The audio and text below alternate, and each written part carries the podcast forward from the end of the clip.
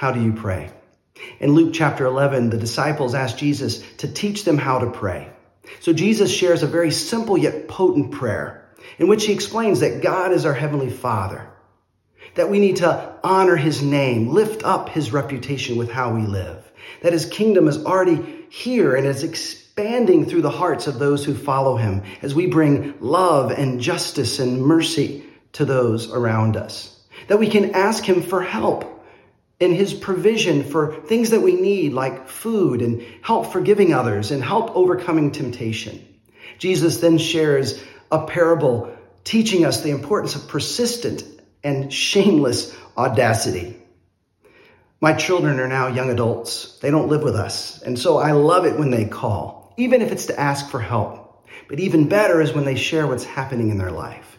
See, some of us need to learn to go to God with everything we need. And that means taking our anger, frustration, our worries, our fears to Him. He's big enough to handle our emotions. But we shouldn't stop there. We need to also develop the relationship in the context of prayer.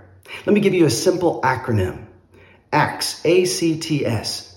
Adoration. Learn to praise Him, thanking Him for who He is.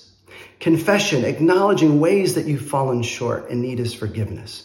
Thanksgiving, acknowledging the ways He's already answered prayers. And then supplication or solicitation. That's when we're asking Him for help with all the things that we have on our hearts.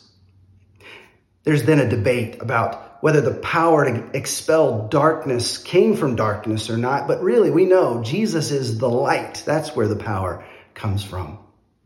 And then he rebukes the religious leaders because they were adding rituals and rules that were getting in the way of people having a relationship with God, which is what he desires most.